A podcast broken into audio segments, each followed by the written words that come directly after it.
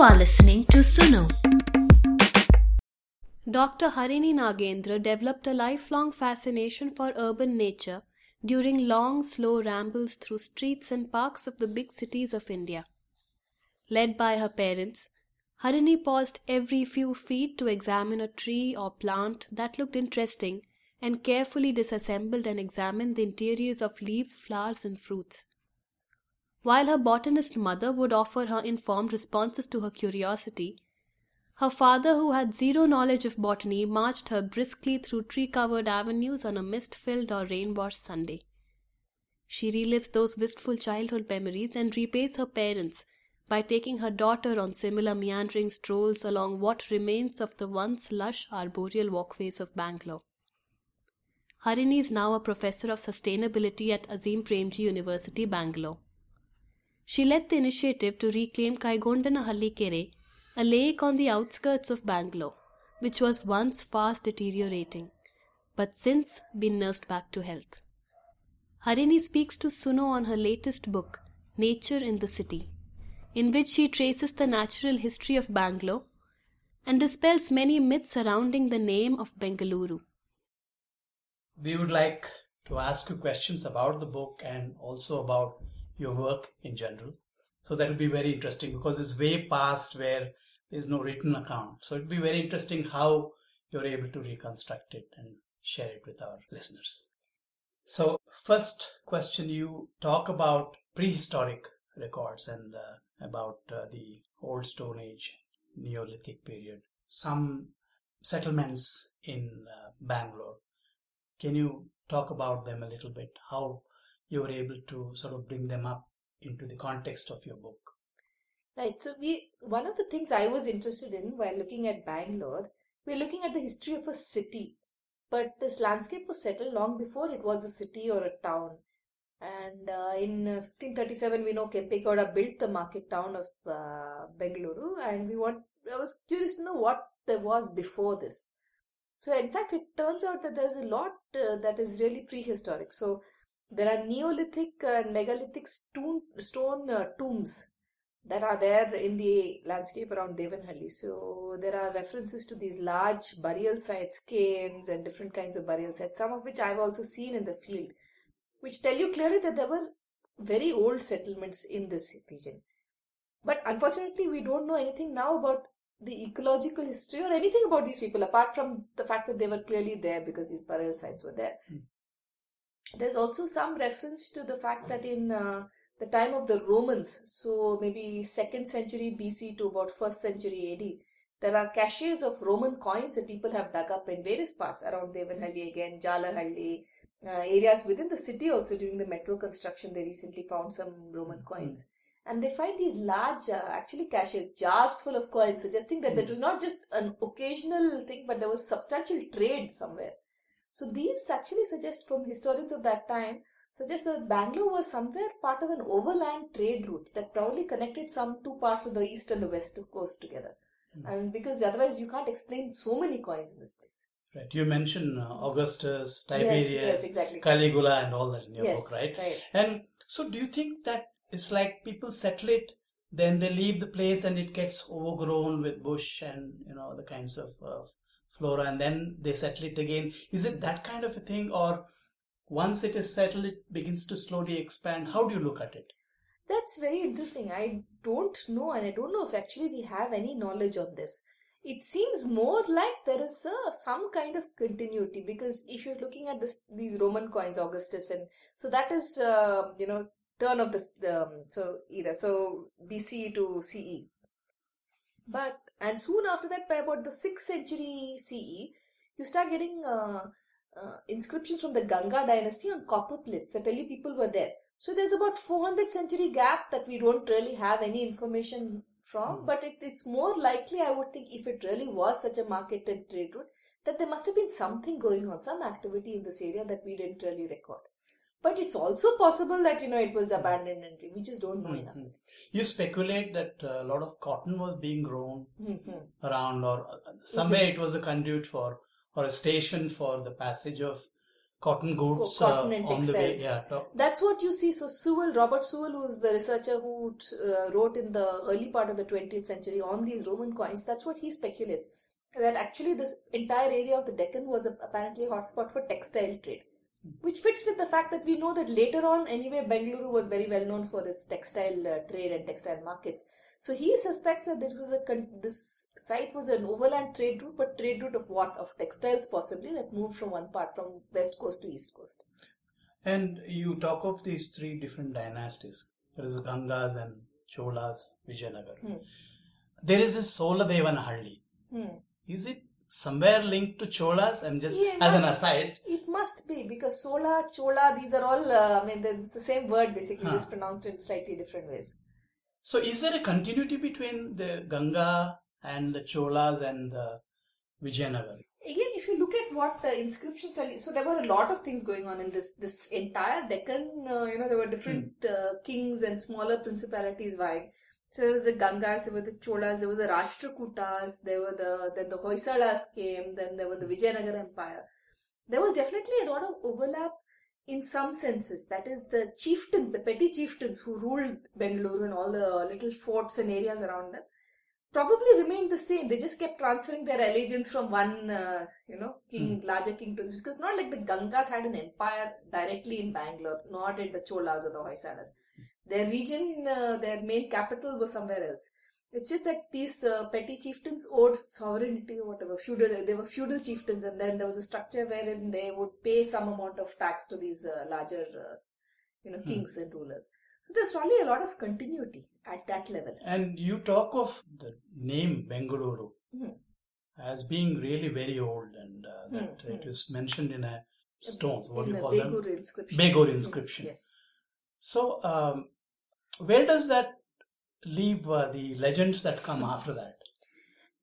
What I found very interesting while looking at the book of about Bengaluru is uh, really how little that we know that can be verified. Like we have a lot of oral stories and narratives and myths, and you, you know, for instance, uh, one of the older ones is uh, the fact that uh, Kempegowda came in 1537 and created the Bengaluru de novo, this land that was barren. If you look at inscriptions from these four dynasties, Gangas, Cholas, Hoysalas, Vijayanagar Empire, it's very clear that there were at least 75 villages in the area around Bengaluru, thriving with market networks, with trade, with lakes, with orchards, with paddy, with taxes and you know tax hmm. treaties and battles from one region to another. All of this was going on. So quite naturally, Kempegowda could not really construct a market town de novo on a barren landscape. He would do it in a place where there was already thriving activity. And uh, similarly, if you're looking at the other kinds of, uh, you know, uh, things that were going on, there was a lot that was going on in this landscape. So Bengaluru, the apocryphal uh, apocryphal story is that uh, Veera Ballala, uh, who was a king uh, ruling some area close to Bengaluru much Mm. prior to Kempegowda, Mm. was hunting one day and got lost in the forest. And uh, an old woman gave him shelter in a humble hut and gave him boiled beans, Bendakalu, and he Mm. became Bendakalu, no Uru. Mm. And but Veera Ballala was, um, you know, in the 11th, 12th centuries, and uh, if you look at there's a Begur inscription from 890 AD, which talks about the Battle of Bengaluru. So clearly, this area or parts of the city were already called Bengaluru, predating that. So it's not like he created this uh, thing. Then there are other uh, people stories. People say that it was called Bengaluru because of Benga, the Benga tree, Pterocarpus marsupium, which is uh, has a particular kind of redwood. Other people say that when Kempegowda built the city, they, he burnt the forests all around to create the area and you know construction material. And so that barren uh, landscape, Benchinakalu or the burnt kind of uh, kal, um, uh, kallu, Benchikallu, burnt kind of granite stones. That was why it was called Bengaluru. Hmm. These are all theories and speculations. We really don't know what it is. But what we do know is definitely by 890 AD, the area around Begur was called Bengaluru. It's very interesting how, uh, you know, when you look at uh, the story of Bangalore, it also gives us an idea of how history gets written, how his history gets subverted. I mean, obviously, Mhm. people will not allow it to be subverted because there's so much invested in the very name of Bangalore, right? You know, so uh, so which means that in some way you could say that uh, Kempegowda actually expropriated already settled things and he probably gave it some kind of a political contour and then you know would, would that be a right thing to say Definitely, and in fact, uh, see when Kempegowda actually created the the city or market town of Bengaluru, the Vijayanagara king that he swore fealty to was Achyuta Deva Raya, that is Krishna Deva Raya's brother. He was so pleased with him at that point that he gave him several villages in and around Bangalore as a jagir. Hmm. So he got uh, you know the tax revenue from those villages, and that helped him really maintain the city. So he couldn't have created the city without these villages. For you know, so Mhm, mhm, that was he he built on this uh, very strategically and very smartly, as he had to do. You know, as everybody was doing at that time. And Achyuta Deva was very pleased because he mentions in that grant that he is very happy that somebody is actually civilizing the land and creating more opportunities for commerce around this place. okay and coming to your uh, urban uh, history of uh, ecology now the place names do you think uh, the place names uh, will have something to suggest about the the nature of uh, the ecology the, the flora fauna whatever that existed is there some way in which because um, they they tend to, uh, for example you do mention Hmm. in your book so uh, There is a lot that you can get of the ecological character of this landscape just from the names, definitely. Hmm. So, for instance, we think of Nagar Bhavi. Obviously, they had stones. I mean, the snakes at that Hmm, point hmm. because that was Nagar and Bhavi. There was a there were wells also in that area, so that was a source of water.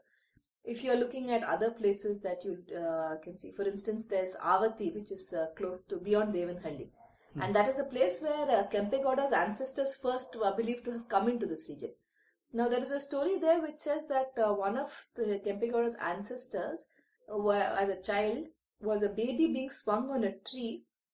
Some people say that tree was an Attimara, and uh, then the, uh, when uh, his parents came to look for him in the afternoon, they found that there was a sun that was going to shine strong on the baby's face. So there was a snake that had climbed to the tree and was spreading his hood over the baby to shield it from the sun. Hmm. And so the name Havu Hatti, or Hmm, uh, hmm, it could be the snake that climbed the tree, or it could be Havu and Atti because it climbed an Atti Mara. Hmm. So that Havu Hatti became, or Havu Atti became Avati, which is what the place is known like today. So a number of these little stories that you find in these in this landscape that gives you a sense of the how Hmm. ecology was important. What I find interesting in the story of uh, Bengaluru, it- whether it Kalinavuru or uh, Benga Maraduru or Benda Kalinavuru, is Hmm. the fact that ecology is central somehow to the and the landscape and the character has really woven its name into the fabric of the name Hmm, itself.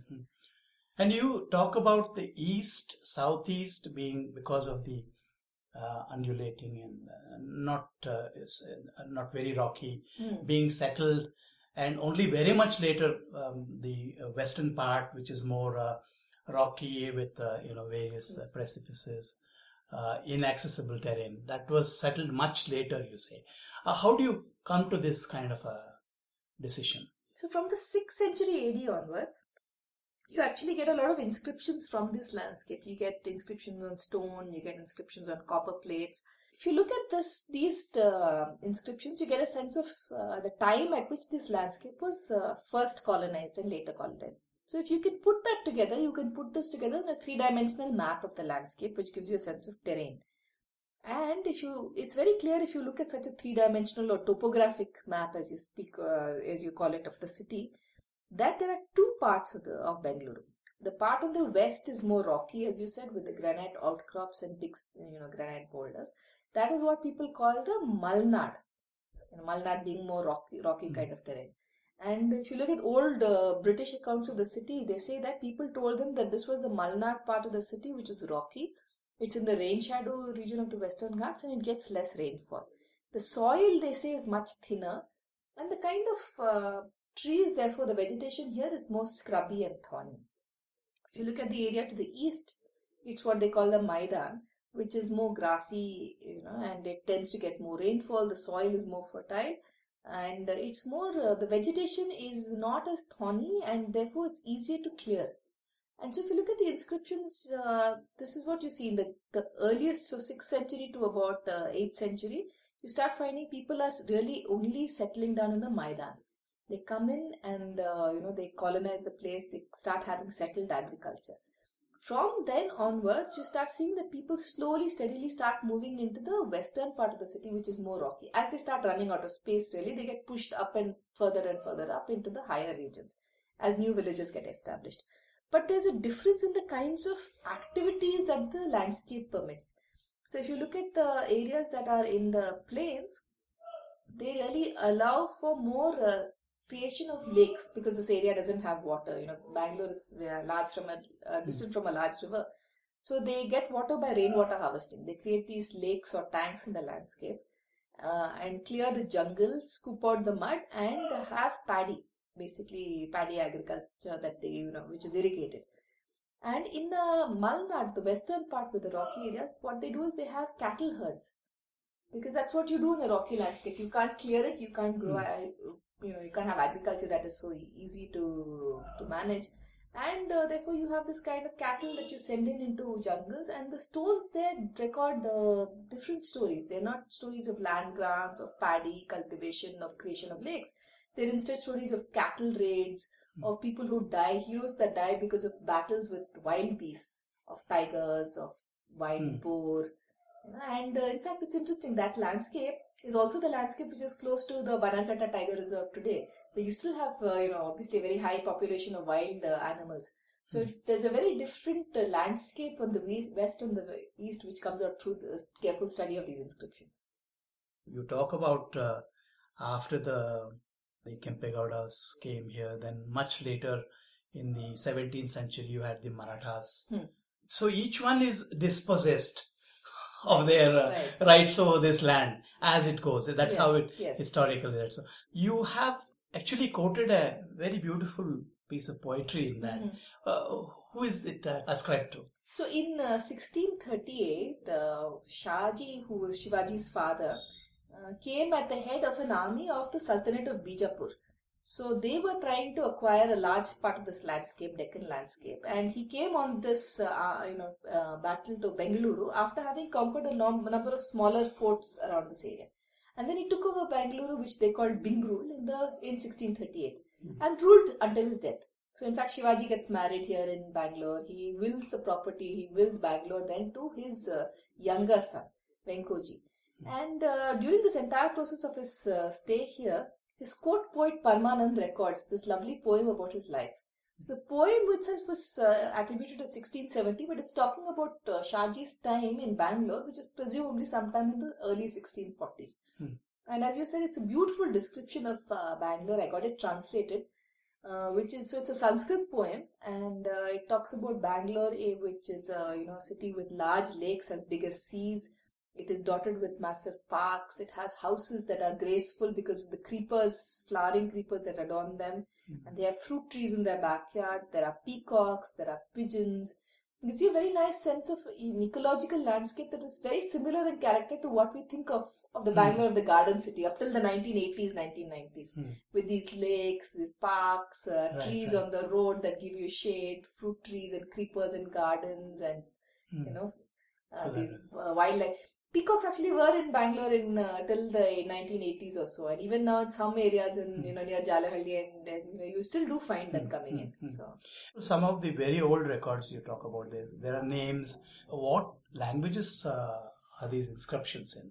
very mixed. If you look at the inscriptions, so many of the Chola inscriptions are in Tamil, for instance. Hmm. So there's Kannada, there's Tamil, there's Telugu, there is Sanskrit, there is um, uh, what, uh, so there are other the number of other languages also that come in. There's some Arabic and Persian inscriptions, Hmm. and uh, you know, so a variety of things that. So, what's the nature of uh, the attitude of these uh, uh, people who organized? I mean, who politically were uh, masters here. Mhm. What was their attitude towards nature? And, so in- I mean, to- uh, this is by hindsight. Obviously, Right, it's a have- very presumptuous uh, we have to read between the lines to sort of sense their uh, attitudes but it's uh, interesting some of the so when you look at the lakes for instance some of these lakes were clearly cle- created uh, or maintained by kings so agara lake there's a dis- inscription from the mid uh, 9th century which talks about uh, ganga king's son who actually you know gave some land grant to somebody for a cart to be maintained to take out the um,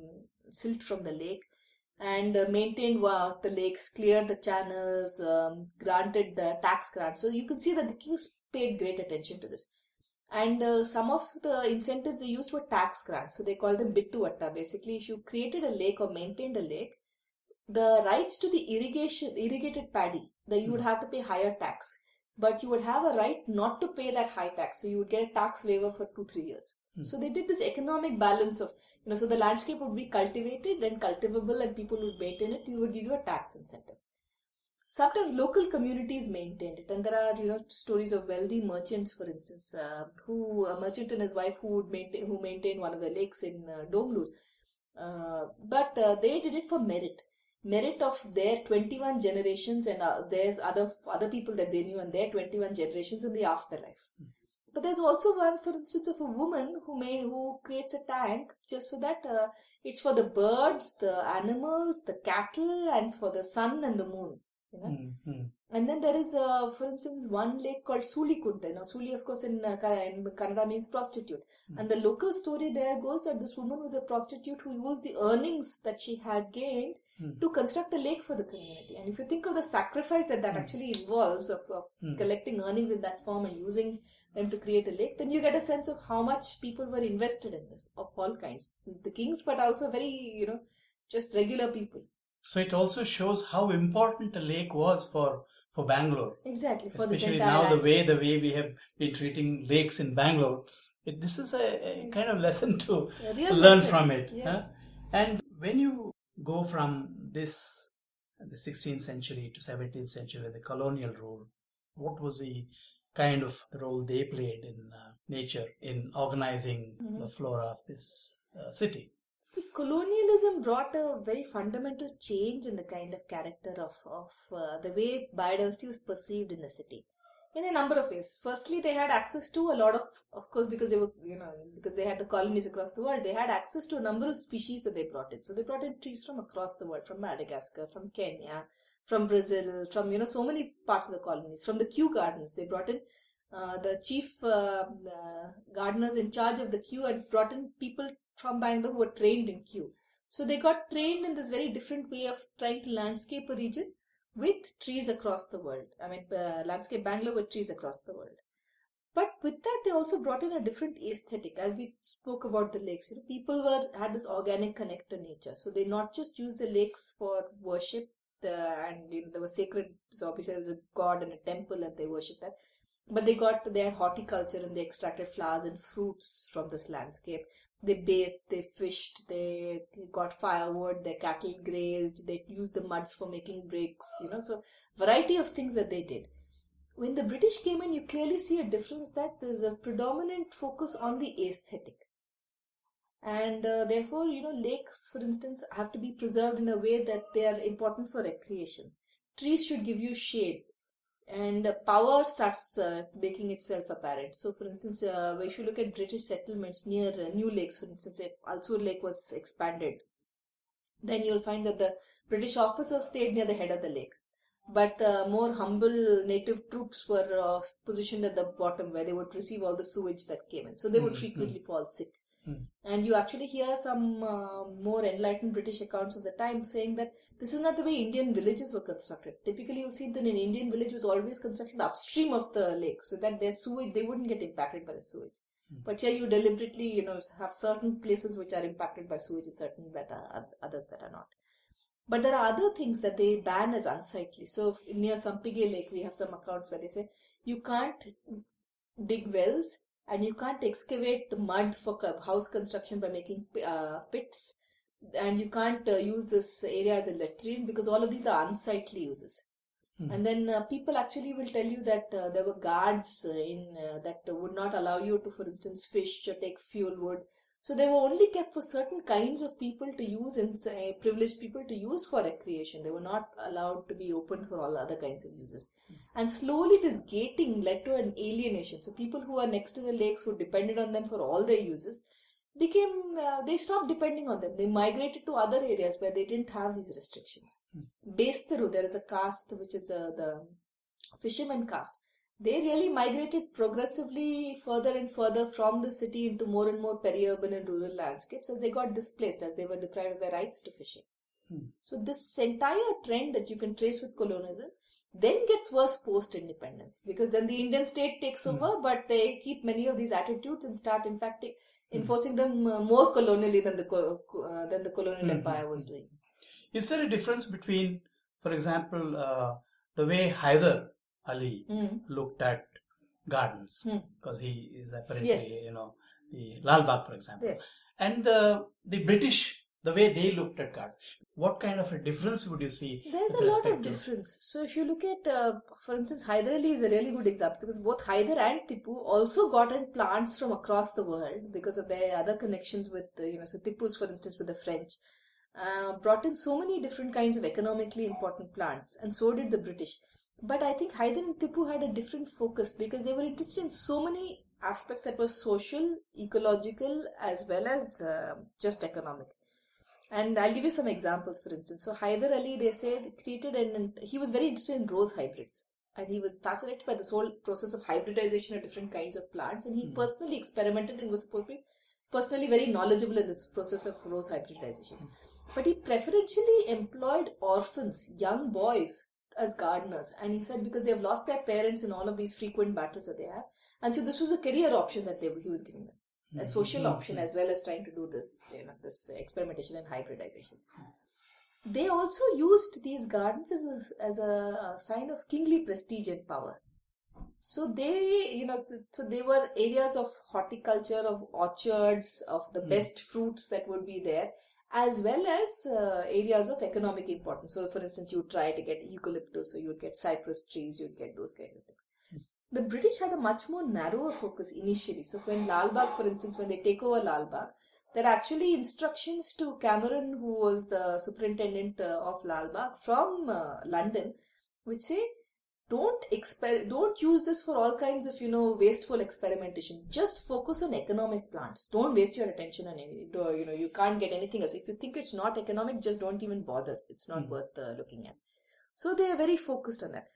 Over time as they then uh, abandon it completely uh, somebody else takes it over. A private major war uh, war from the um, uh, private jet uh, makes a private purchase of it and then deeds it back to the british government then they start planting more and more uh, in this area and then they make it a pleasure garden.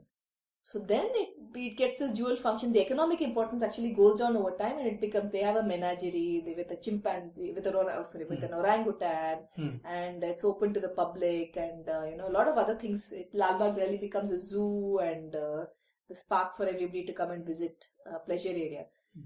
But that takes a lot of time to change and the focus uh, though on you know just regular people accessing it for, and using these gardens as places so getting fruit and all that all that really co- completely disappears really over time Uh, when did the idea of the commons grow, and then when was it when was it begun to be infringed upon? we don't know when uh, the ideas of land as a commons Because it's uh, Gomala land, for Gomala, example, the exactly, Mysore true. kings they have yes large tracts where Yes. which was supposed to be. So we don't know historically when these evolved, but we sus- I mean, we do know that this is a very old tradition across not just South Asia but all ancient settled uh, locations across the world. Hmm. There's always been this idea of any natural resource to be a community resource. So you would have, for instance, a typical landscape in South India, and which is very typical of a Bengaluru landscape. You have a la- lake or a tank. That is a commons because everybody can fish there, everybody can draw water from there. Next to that, on the east and west sides, you will have two very large open wells. And they're typically for different caste communities because the village is also stratified, but they are also commons resources. There are cemeteries next to these. That is also caste stratified, but again, for within that particular caste group, that's a public resource, that's a community resource. You will have gundutops, which uh, the Mysore government uh, actually Hyder. It's uh, oral history says that it's a tradition that Hyder started, and uh, but uh, later that the um, Mysore government aggressively promoted it. Gundutops are these village forests, which is a grove of economically important fruiting trees. So it's typically jackfruit or mango or uh, you know those kinds of fruiting trees, tamarind. Mm. And uh, you are allowed to cut one every so few years for uh, construction of some houses in the village. Otherwise, the village would get fruits from it. Mm. And children would play, people would graze. You would have a Gomala land, a grazing land attached to it. All of these, this entire landscape, so the well, the tank, the uh, Kalyani, the Gomala land, the Gundutop, the cemetery, this entire thing was a commons landscape. And uh, everybody could access it with the preferential. You talk about the landless and the poor, they clearly say that they were giving special rights in the village. So if you didn't have land, you could cultivate some vegetable or some ragi or something near the Gundutop. You could have a preferential right to grazing. And there would be some connection, some uh, um, collection of um, correction of the caste imbalance. So, for instance, uh, irrigation from the lake was managed by a person called the Neerganti. And the Neerganti was typically someone from the lower caste community, uh, the more disadvantaged caste com- groups. But they, as a compensation for all this work that they would do in terms of maintain, monitoring who got which irrigation water and maintaining all of these irrigation networks, they would get preferential rights to irrigation in certain areas. Hmm. So there was this balance that was done within the community based on these common things, which were again, like I said, preferentially for landless or certain disadvantaged groups in uh, many cases. I don't want to romanticize this because there's also a lot of uh, you know literature, especially like Dalit uh, uh, songs, for instance, that people have studied that uh, point to the fact that uh, the these commons are actually maintained by the um, forced involuntary sort of uh, labor of a lot of these disadvantaged groups. And in fact, you also have very disturbing stories that we still hear every lake that you go around to of sacrifices of a pregnant woman of a, or of a small child li- uh, that was buried live or uh, somehow sacrificed in these lakes. There are lakes where people will tell you walk quietly because you know the child will cry, and you, so it's very disturbing uh, stories that you hear. But having said that, so there was this access to commons which somewhere disappeared during the colonial time. You get a sense of this. So, for instance, if you're looking at uh, some British administrators and their records, they talk about this practice, which is a standard Indian practice of, uh, you know, you have a, a field, it's growing some particular crop during the rainy season. The rest of the time, there's a stubble. And not just your cows, but other cows can also come in and move around from that community. So everybody's cows ha- eat on everybody's fields, you know. And that way, again, the landless have some chance of having some cows. So there are, um, so for instance, especially Cubbon talks about this as a miserable practice that is extremely harmful for, and he advocates privatization, saying each person should have their private field and protect it. Hmm. Otherwise, the fertility of the soil gets actually completely impacted, as hmm. well as the health of the cows that they have. Hmm. The Mysore government, is- in contrast, you can clearly see during a time of famine, the king opens his forest and says it's the time of famine, so all the cattle can come in and eat from my forest. And so they understood the importance of the commons as providing security in times of stress, and uh, which the British colonial government did not realize or did not choose to realize.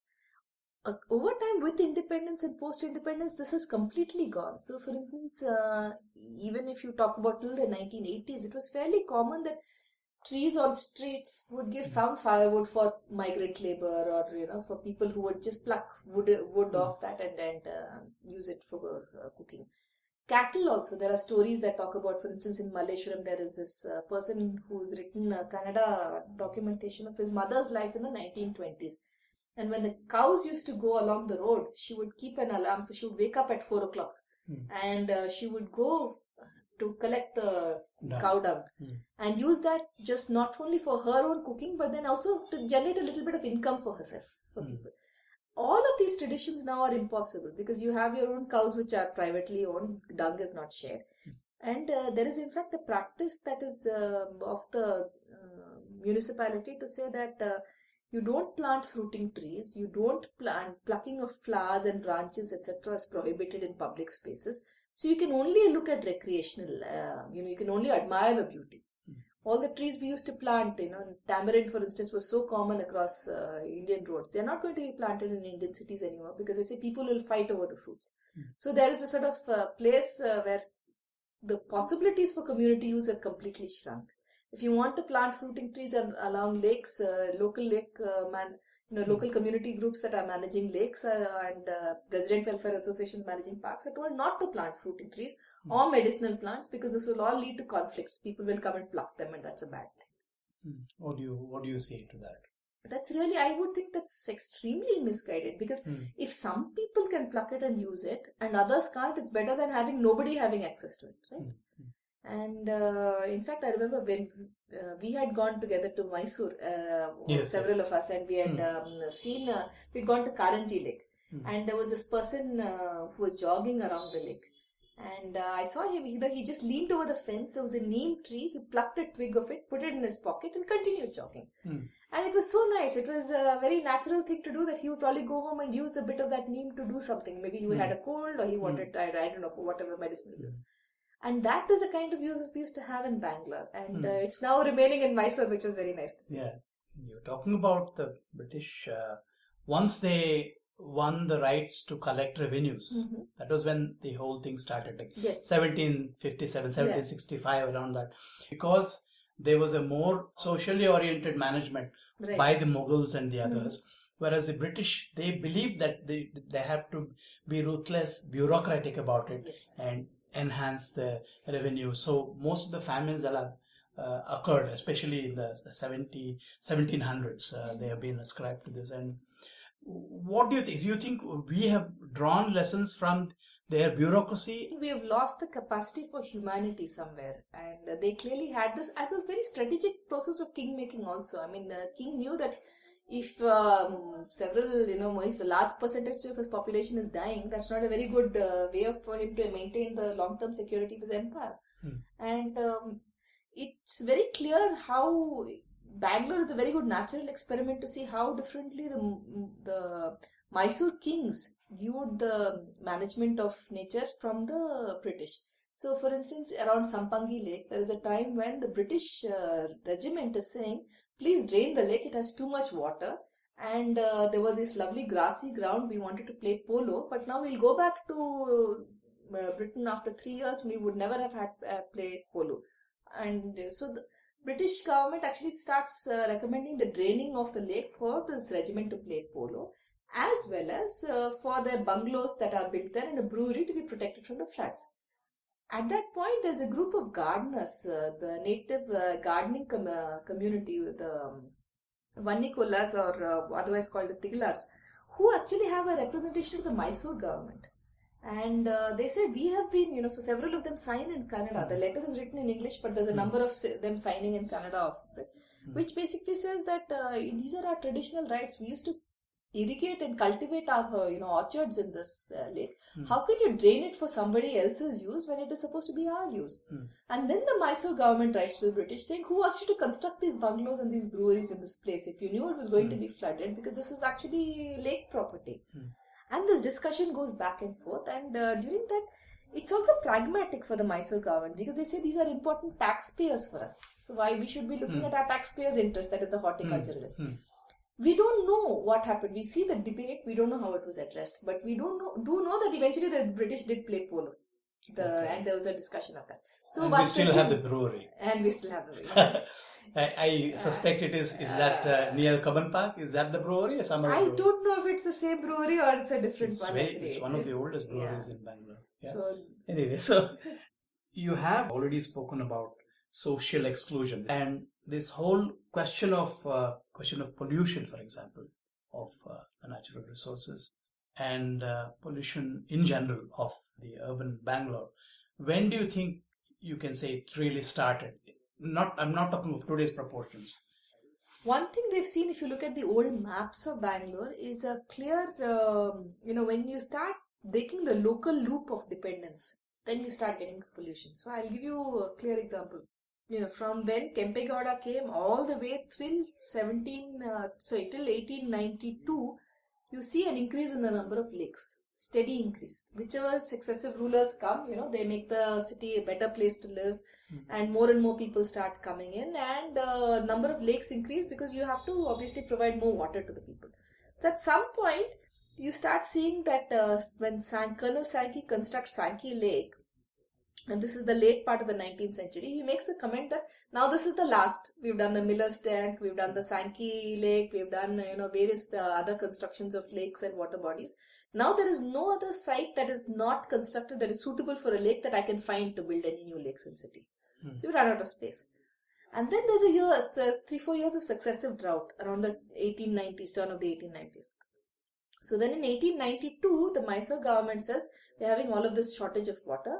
Let's start getting, uh, constructing a dam and bringing piped water in. And that's when the Hesarghatta dam, uh, the reservoir is built by constructing a dam across the Arkavati. They take the Hesarghatta, they take three other uh, small tanks near that and pump, pipe all this water. It's originally planned only for the native city, the area, the Pete area, which is under the Mysore government jurisdiction. But the British then make a request. They say, we'll give you areas like Sankey Lake and all that. You can take them over, but give us also piped water. And so piped water comes in for the entire city of Bangalore. Suddenly there's a complete change. Now you can get water from outside. There is no reason to maintain water inside. And uh, lakes that were considered worship, you know, worthy of worship, they were maintained every year. There was a budget set aside for maintenance of lakes that was very large.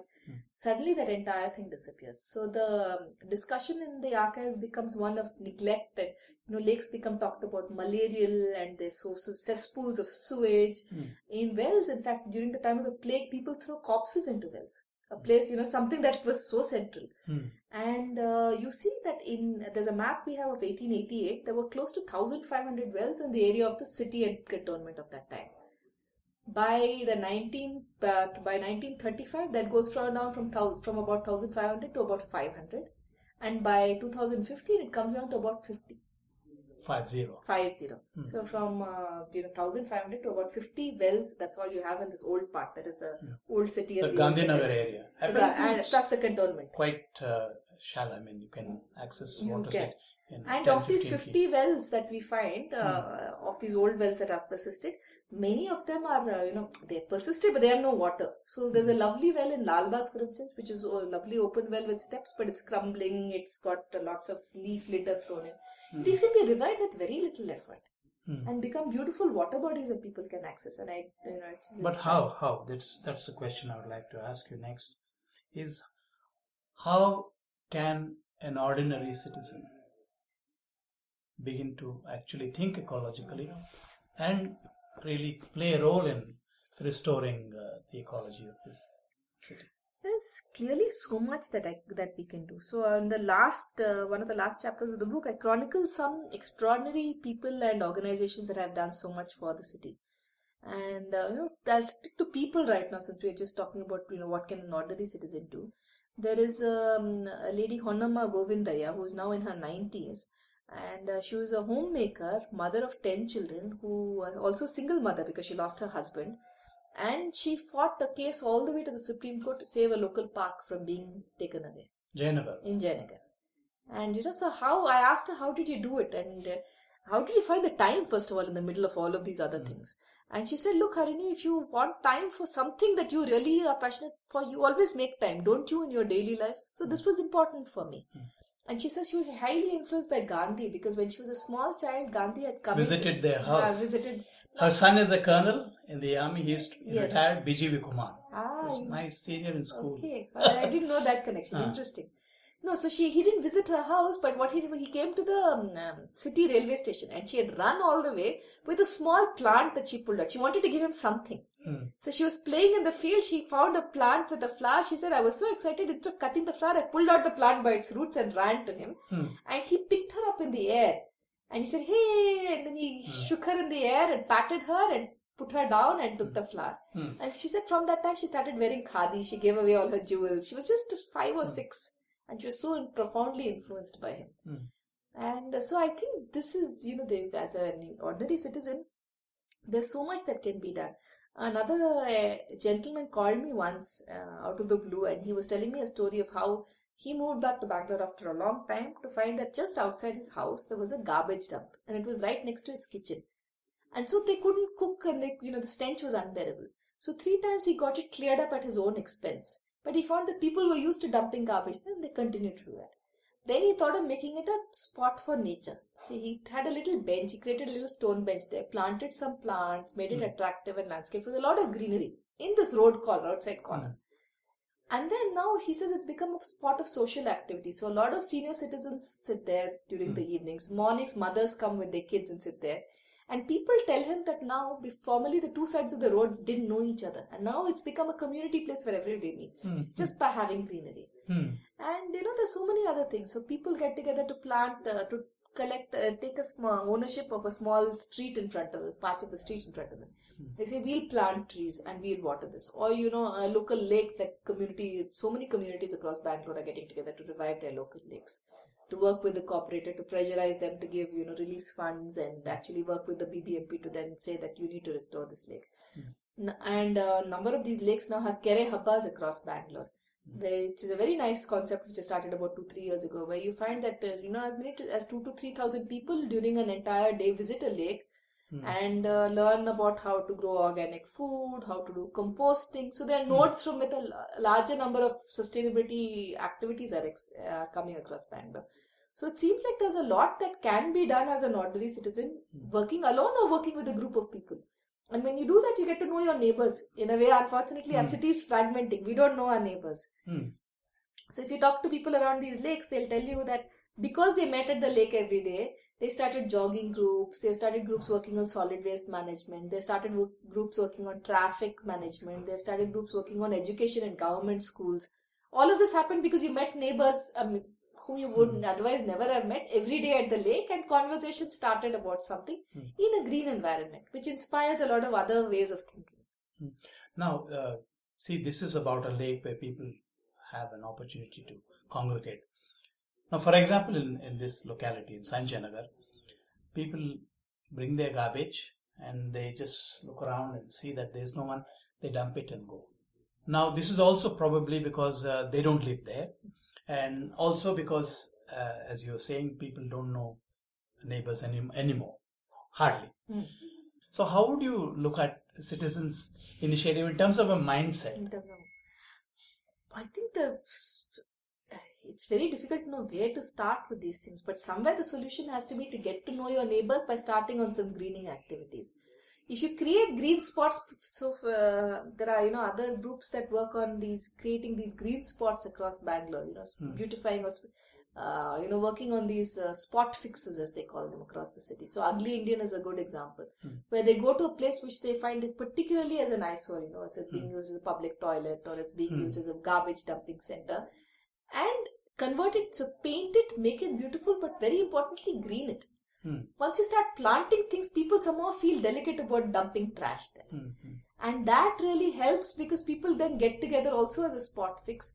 Typically, these spot fixes involve local shopkeepers. Involve, so, if you come there and you've participated in a spot fix as a shopkeeper, donated some paint or donated labor, and actually planted a plant, then you turn out to be very vigilant about actually monitoring the area. Mhm. Uh, can you actually recommend some when you say greening of a place? What Some plants, some trees that Yes. could actually contribute much better to those, you know, that is uh, regulatory uh, provisioning. Of course, you say provisioning is a is a problem. So if you have a tamarind tree, there's going to be a conflict. But you still, it's, it's a good thing to do. Mm-hmm. How would you? What kind of trees? What kind of uh, uh, plants would you recommend?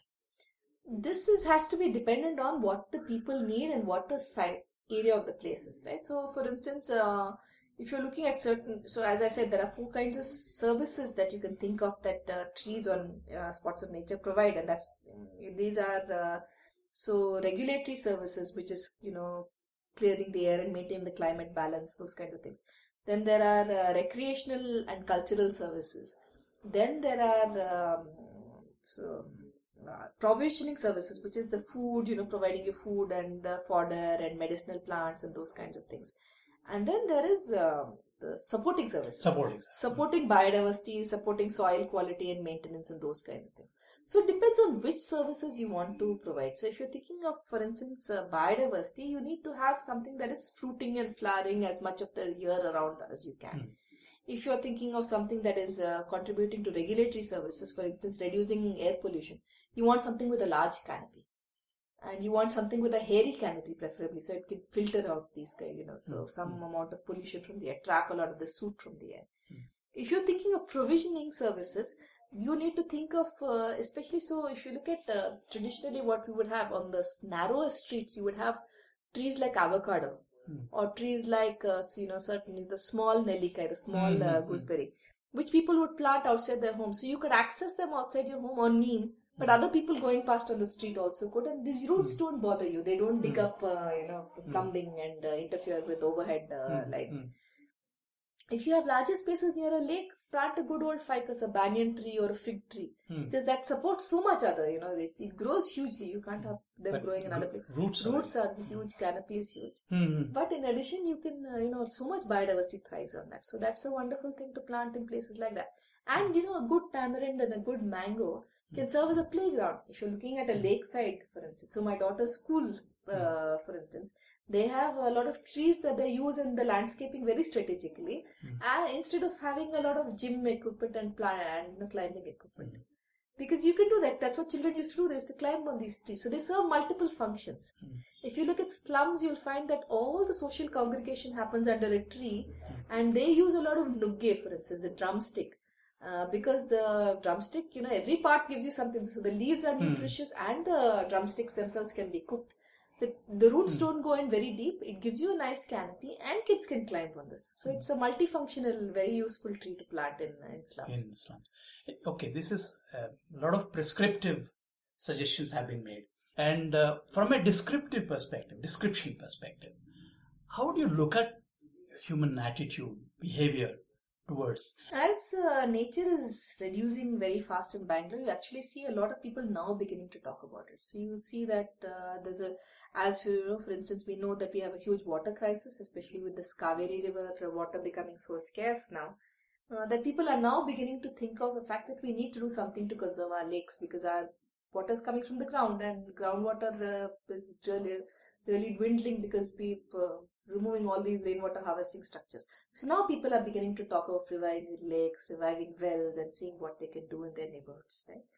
Similarly, as air pollution is increasing massively, people are now thinking that you and it's becoming you know when you get summer heat waves that are coming in. This summer we had a particularly bad heat wave. Now people are talking about the need for plantation. And uh, so now you see that there are a lot of citizen drives at uh, tree plantation that are being uh, spread across Bangalore in much greater numbers than they were last, you know, the last few years. So I think there is hope. I always feel that there is hope, and one must feel. I think there is hope because if they don't, you know, if you don't and you give up, what is left?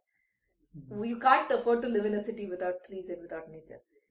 And uh, so we must have hope and convince others to have hope. So we do something. But I do see, having said that, a lot of people are putting in efforts what I do see is that the lack of a certain organic knowledge about trees. And for instance, if you look at uh, the generation of people in their 80s and 90s, or even in their 70s, they have a very good knowledge about what species to plant, where, in which environments, how to maintain them, how to grow. There was not this big deal made out of organic food, but it was naturally organic. You knew how to compost, you knew how to deal with things, you didn't waste, you know you had a certain way of living that was uh, more in tune with nature and you knew you had knowledge about such a wide set of species now people want to do something but they know very little about what to do. They don't know. So you'll see them you know plantation drives people are planting silver oak and acacia on the on lake beds or in the middle of tree you know in medians they're planting these ficus trees that actually grow to giant sizes. So they they're not supposed to be there on the median of the so they don't know what to plant where they don't know how to use it. They have uh, lack of knowledge is something. Since we don't have this informal way of of uh, you know uh, parent to child uh, neighbor to neighbor of uh, communicating this knowledge. I think now is the time to start documenting this and writing some things like that. Because people now want to read about this and decide what to plant and they don't have a sense of that. And this is uh, i think we really need to be more systematic. Who needs to take this initiative? So that, Ideally, the BBMP horticultural department, you know, would be. So if you look at it before, I know, for instance, my mother had done this training program in uh, Lal Bagh. They used to offer these training programs very routinely for uh, people across Bangalore, largely homemakers who had time free, who had a garden, who wanted to learn. You could go there and learn and you do this three week course. They should be out there doing this. They would do home visits and help you if you had a problem with your gardening. And uh, so manuals for like this, for instance, I mean, uh, I think uh, academics uh, like me can prepare them or NGOs can prepare them. But the knowledge is really with these horticultural staff. Some of the older staff have an incredible amount of knowledge. And if they prepare something like this, it would be much more widely used. Okay. So how does Bangalore, for example, compare with other large uh, uh, urban Cities? yeah, Okay. cities? The studies that we have done show some interesting commonalities and some differences. So definitely Bangalore has a lot of green cover compared to many other cities. It has a lot of biodiversity in terms of the varieties of trees. If you compare them with areas of, you know, with published literature, the many many cities with a lot of tree cover tend to f- have a small, relatively small set of species. Maybe six to ten species account for eighty to ninety percent of all the trees. In Bangalore, that's not the case. You have close to 100 different species that it's, you can easily see across the streets, across the parks. And uh, they all contribute quite a good amount. So it's, it's very diverse. That is changing though. If you look at the new sets of species, people, now the BBMP for instance is practically only planting honge everywhere. While honge is a good tree and I have no problems with it, you should never plant only one species everywhere. And so this is becoming a problem. We are homogenizing that unique quality of Bangalore is being lost. The other thing that we had was a lot of useful plants. Again, if you compare with home garden studies or slum studies that we have done with other uh, cities across the world, the focus was on ornamental species. But in Bangalore, you find that people used to plant, at least in the private spaces, a lot of Hmm. useful trees. Hmm. So trees that were used for fruit or medicine or worship, you know, some some use or the other. But now that is again disappearing, and people t- in nurseries, for instance, it- you tend to find an emphasis on various ornamental plants again, which is also simplification of use. Mm. And this becomes also a problem. So you uh, think the future can be salvaged? Definitely, I always think You're the future can. optimistic about it. The one nice thing I think in a city is if you grow trees, if you plant trees today, you can see the effects in 10 years. Whereas a forest will take about 30 years to regrow in a city because you keep Hmm. watering it frequently Hmm. and maintaining it well. If you plant the right trees in 10 years, we can we can make a lot of difference. As a scholar, what is the one piece of suggestion, advice that you would give everyone that if they pursue will make things better for this city and for all cities? I think cities fragment us socially tremendously. They fragment us ecologically also, but because they fragment us socially. So I think the one piece of advice that I have found personally very helpful is to get out and know your neighborhood. Find out, for instance, who is your local corporator, who is your local MLA, who is the school teacher in your government school, who is the health worker in your local hospital. How can you work with all of these people, whether it's your garbage uh, or your traffic or your trees, Mm. to fix, find something that you can do, however limited in whatever time that you have. There is still something that you can do, and go out and start doing it. Because even if you, if the activity that you're getting involved in does not move very far, you'll find you make a lot of friends and uh, will spur off other activities that do, which in time will change Mm, things. So just really that to go out and do something with somebody. Excellent. I hope uh, people who will listen to this um, Sonocast will go out and meet people and get to know their neighborhood. Thank you so much, uh, Harini Nagendra. I Thank really you. enjoyed talking to you and uh, thank you once again. Thank you, Shankar. It was a real pleasure.